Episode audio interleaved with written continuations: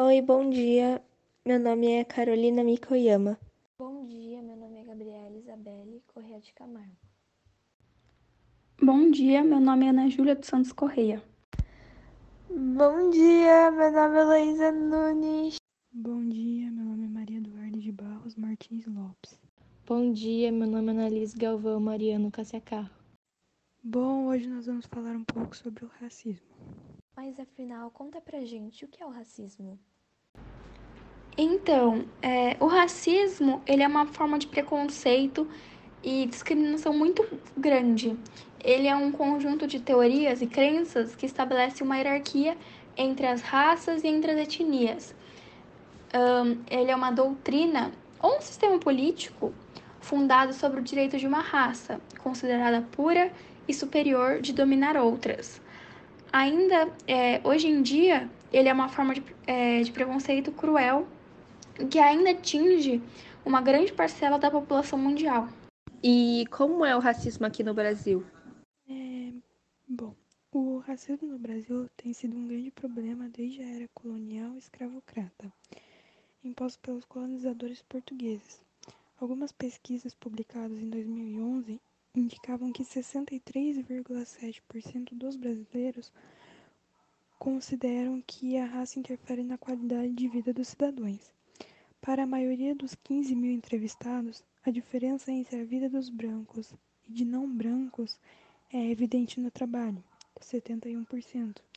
Em questões relacionadas à justiça e à polícia, são 68,3%.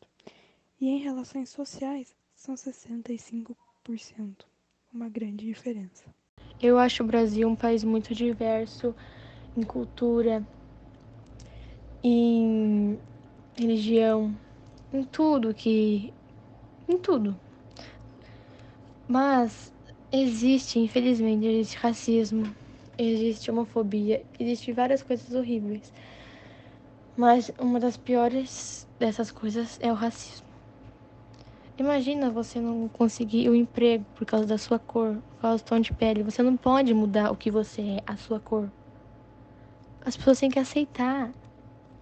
Tipo, não é, é, é uma pessoa normal. É uma pessoa normal. Somos todos iguais.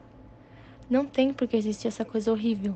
Você vai ver quem está, quem que está no maior, nos maiores patamar, tipo, do trabalho, de uma empresa, do governo. A maioria é o quê? É branco mais de 75%, eu acho, as pessoas que estão em cargos mais altos são brancas. E eu acho que devia ter igualdade.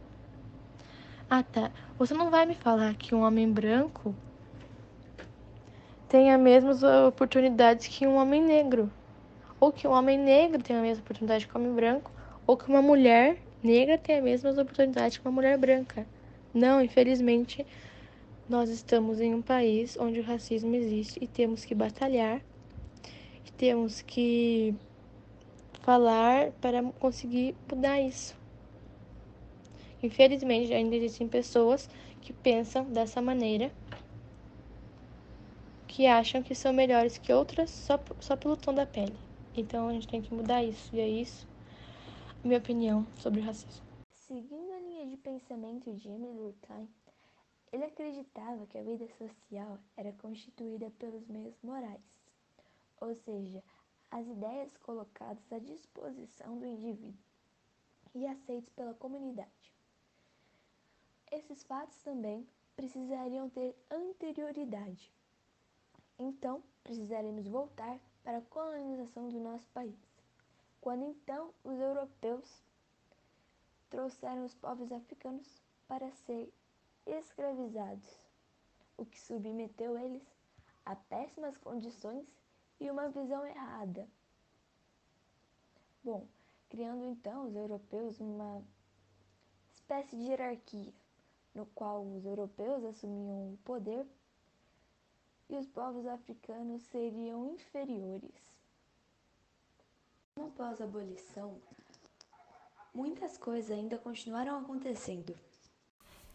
Muita gente não sabe da tentativa do Brasil de erradicar os negros. Sim, depois da escravidão, os pretos, eles não tinham onde morar e o governo não deu nenhum tipo de auxílio. Isso não foi de uma forma supérflua ou de uma forma tipo a dane-se. Isso foi de uma forma calculada, digamos, que eles tentavam radicar essas pessoas, não dando auxílio com emprego, comida, serviços básicos de higiene, condições sanitárias. Então essas pessoas eram largadas aos prantos porque realmente o governo queria erradicá-las e ele ainda começou a contratar pessoas europeias para poder substituir o trabalho dos negros, mesmo os negros sabendo muito mais que os brancos sobre as terras brasileiras. Isso foi totalmente uma tentativa do Brasil de erradicar e embranquecer as pessoas pretas, e isso tem reflexo até hoje em dia, sendo que, por exemplo, que as pessoas pretas são as mais periféricas e pobres, e isso tem consequências não de ontem, e sim de muitos anos atrás, do período da escravidão.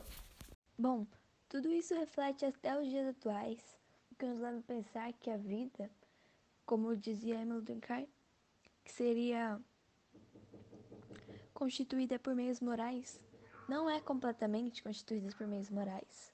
E um belo exemplo disso seria o racismo, que com certeza é algo imoral. Através disso, nosso grupo concluiu que o pensador Emily Durkheim estava parcialmente correto. Obrigada a todos, até a próxima. Este é um podcast apresentado por Roteiro Gabriele Heloísa Pesquisa Ana Júlia, Ana Liz, Carolina Mica, Maria Eduarda Lopes. Apresentação: Todas as integrantes. Edição: Gabriele.